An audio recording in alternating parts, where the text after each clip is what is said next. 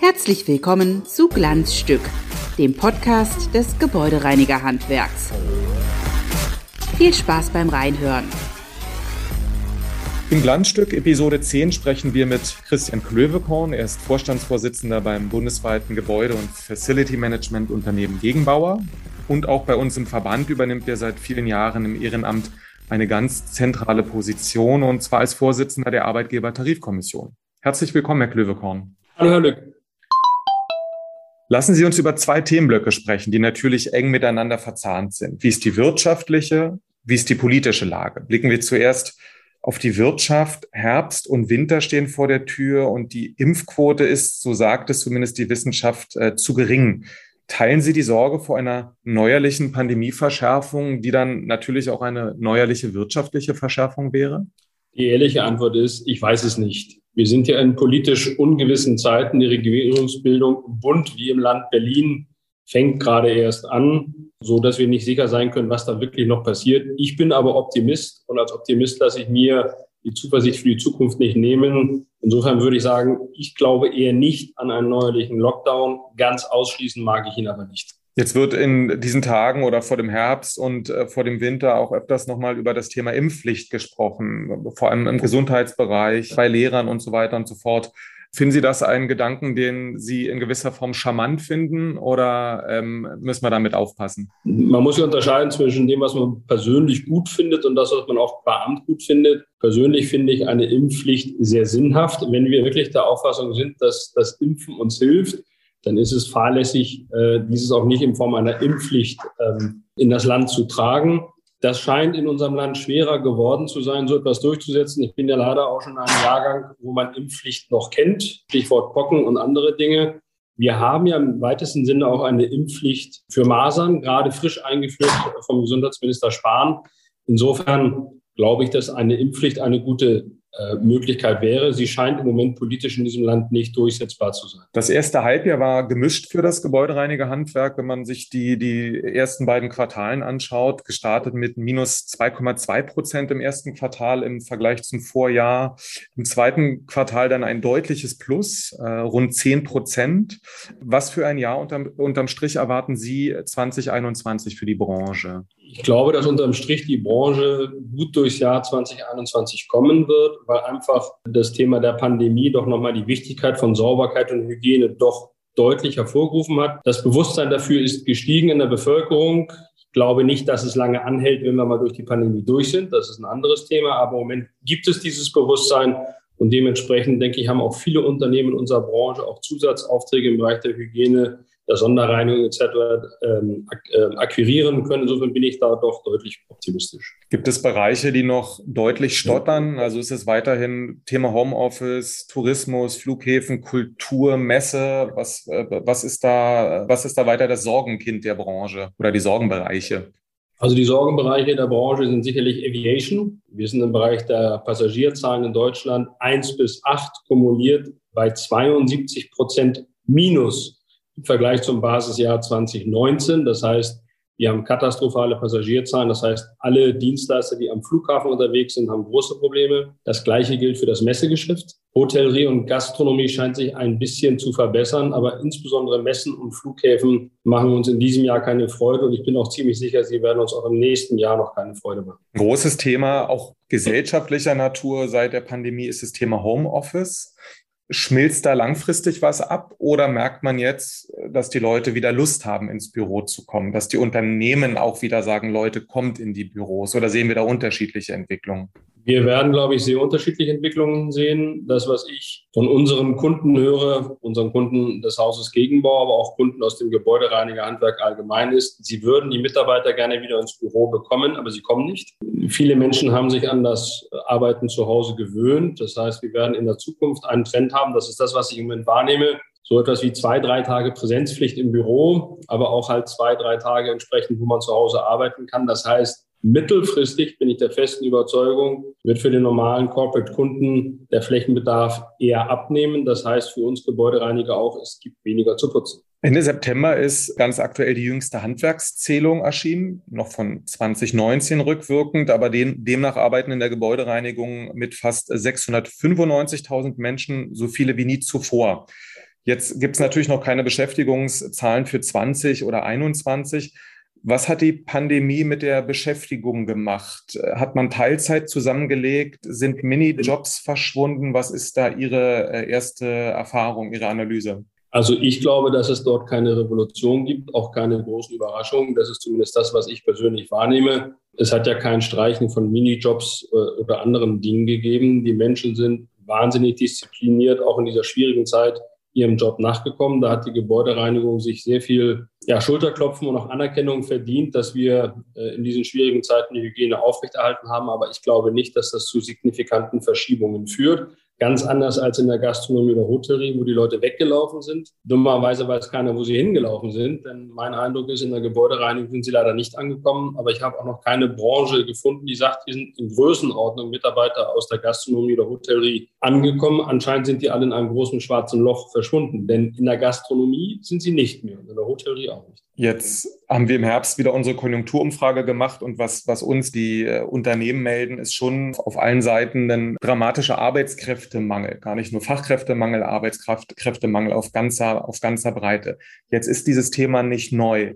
Ist es dennoch eine Verschärfung zu beobachten, aktuell auch äh, zukünftig? Wie ist da die Situation? Also wenn es eine Verschärfung gibt, liegt sie nicht an Corona, da bin ich sicher, sondern in Summe haben wir eine Demografie, die so ist, wie sie ist. Die werden wir auch nicht mehr ausgleichen. Es ist ja egal, welche Studie Sie sich anschauen. Eins ist klar, ohne massive Zuwanderung in unseren Arbeitsmarkt werden wir unsere Sozialversicherungssysteme nicht weiter auf, aufrechterhalten können. Es gibt verschiedene Studien, und damit meine ich jetzt auch nicht politisch gefärbt von rechts oder links, aber irgendwas um die 200.000 bis 300.000 Zuwanderungssaldo brauchen wir.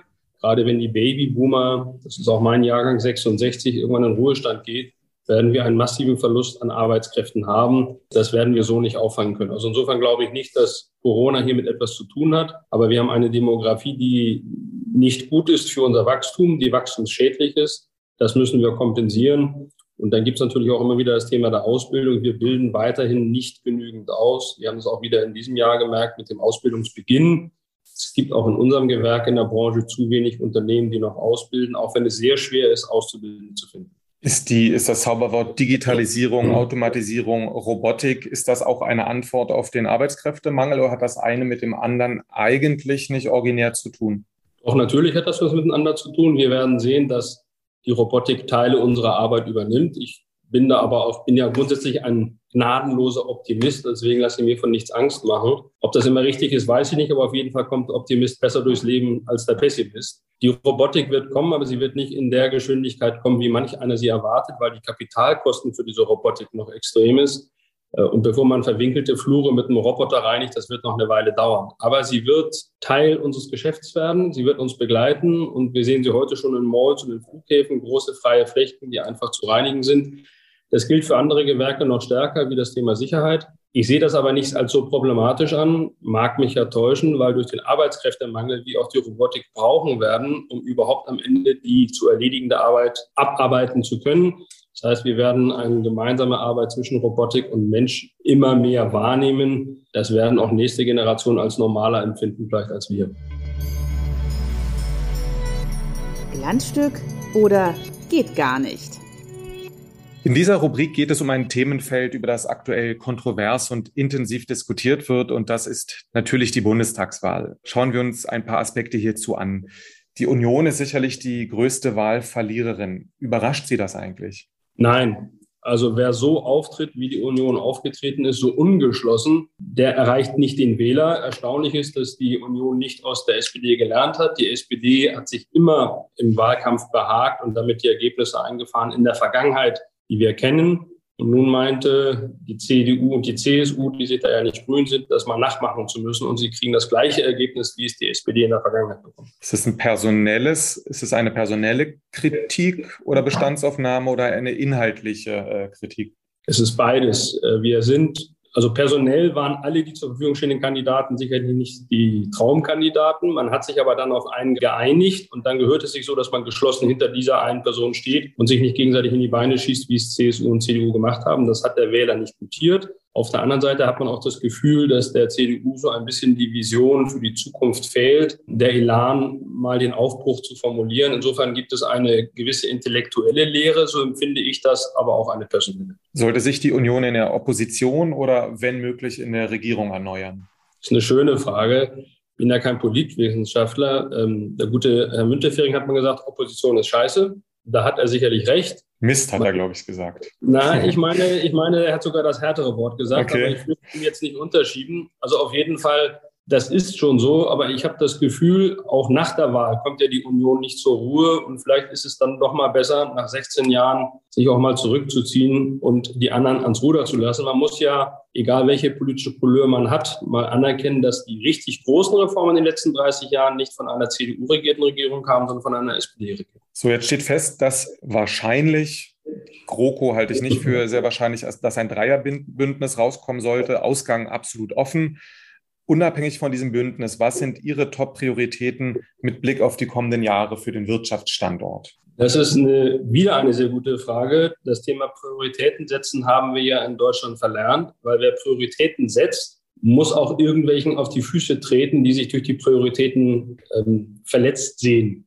Das haben wir nicht mehr, das ist nicht, das, Hand, das treibt nicht mehr und das leitet nicht unser Handeln sondern wir versuchen es jedem recht zu machen. Also insofern, wenn Sie die Frage umdeuten und sagen, was würde Herr Klöverkow machen, wenn er Bundeskanzler wäre, dann kann ich Ihnen sagen, es gibt drei Prioritäten. Das erste ist Bildung in all seinen Facetten. Das zweite ist die Infrastruktur in unserem Land, Schrägstrich Klima, Schrägstrich Digitalisierung. Aber die Infrastruktur umfasst das alles. Wenn wir kein Glasfaserkabel haben, dann haben wir auch keine Digitalisierung. Insofern zweiter Schwerpunkt Infrastruktur.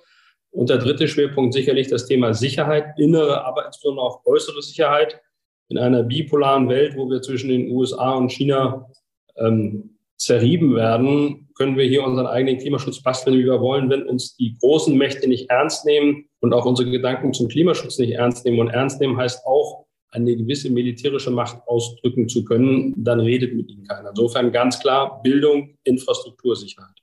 Über zwei Wahlkampfthemen möchte ich mit Ihnen noch konkret sprechen, auch weil sie unsere Branche äh, deutlich berühren oder berühren könnten. Es ist über 12 Euro Mindestlohn sehr viel gesprochen worden und natürlich über das Thema ähm, Klimaschutz. Fangen wir kurz mit dem Mindestlohn an. SPD und Grüne wollten ursprünglich oder wollen, wenn man sie fragt, so schnell wie möglich 12 Euro Mindestlohn einführen, was natürlich nicht heißt, dass das eins zu eins so in einen Koalitionsvertrag einfließt. Aber grundsätzlich, was bedeutet dieses Drehen am Mindestlohn für die Tarifautonomie?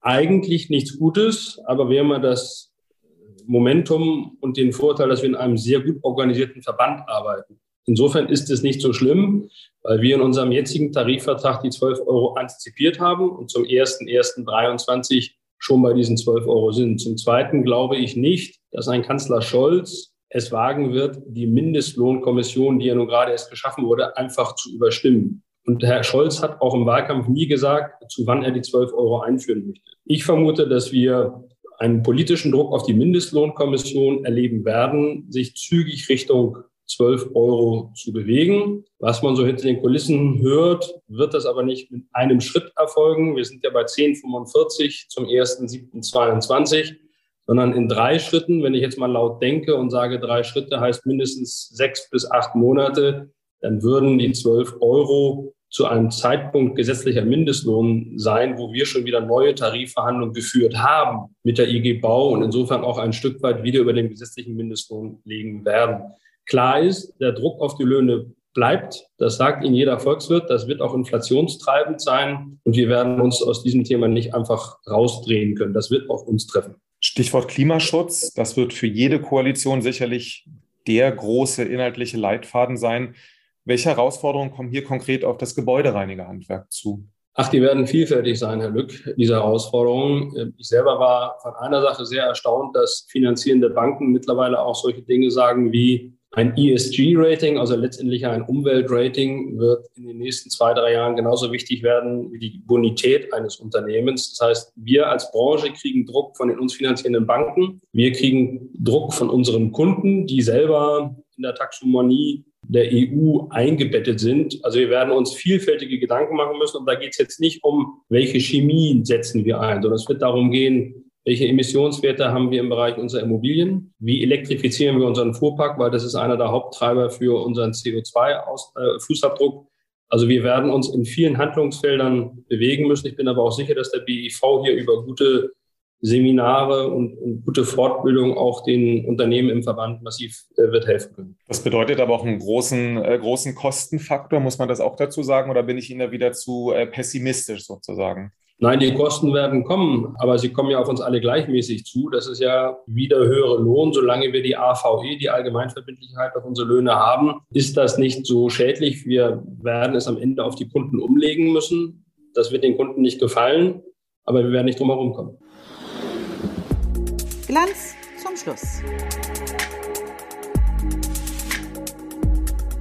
Glanz zum Schluss, so heißt unsere Abschiedskategorie mit zehn nicht immer ernst, aber nie böse gemeinten Fragen mit Bitte um kurze, spontane Antworten. Dass die Mehrheit der Berlinerinnen und Berliner für die Enteignung von Wohnungskonzernen gestimmt hat, finde ich. Ist ein Witz. Wie viel Prozent hätte die Union mit Kanzlerkandidat Söder geholt? Nicht viel mehr. Und wie viel die Grünen mit Robert Habeck? Wahrscheinlich doch deutlich mehr, als sie jetzt bekommen haben. Apropos Grüne, was ist das Gute an einer Doppelspitze, die es ja auch in Ihrem Unternehmen gibt? Sie zwingt zur Kommunikation und sie sorgt dafür, dass ein Unternehmen sich nicht nur einer Führungskraft ausliefert, äh, sondern im Dialog zwei stehen und damit Alleingänge schwerer macht. Und was nervt so richtig an einer Doppelspitze? Die Kommunikation. Wenn Sie es ernst meinen, müssen Sie jedes Mal, wenn Sie als CEO nach draußen gehen, vorher mit Ihrem Kollegen sich abgestimmt haben. Das heißt, Sie werden langsamer, Sie werden langsamer in der Kommunikation, aber wenn man es ernst meint, muss man diese Abstimmung machen. Bei uns im Haus habe ich das Glück, eine tolle Kollegin zu haben. Es funktioniert wirklich sehr gut. Angela Merkel als Mitglied in Ihrem Aufsichtsrat, wäre das was? Ich würde es mir nicht wünschen. Hand aufs Herz, warum tun Sie sich eigentlich Tarifverhandlungen an? Weil es mir, Sie werden es kaum glauben, wahnsinnig viel Spaß macht. Wenn Berlin unter der mutmaßlich neuen regierenden Bürgermeisterin von Berlin, Franziska Giffey, wirklich wieder die Schulreinigung verstaatlichen sollte, dann wird sich nicht viel ändern im Vergleich zu heute. Die Schulreinigung in Berlin ist eine Katastrophe, weil es auf einem untersten Preisniveau sich abspielt. Äh, wenn man zu diesem Preisniveau insourcen will, soll man es einfach machen. Wir sehen das bei Vivantes, es funktioniert dann gar nichts. In welchem Jahr werden mehr Maschinen und Roboter reinigen als echte Menschen? Das weiß ich nicht. Ich glaube nicht, dass ich das in meinem aktiven Leben noch erleben werde. Letzte Frage, ganz einfach. Wer wird der nächste Kanzler? Olaf Scholz. Klare Kante. Lieber Herr Klövekorn, haben Sie vielen Dank für die Schnellrunde. Haben Sie besten Dank für das Gespräch. Vielen Dank, hat Spaß gemacht. Danke, Herr. Und Ihnen sagen wir an dieser Stelle Danke fürs Zuhören. Bleiben Sie sauber. Tschüss. Bis zum nächsten Mal.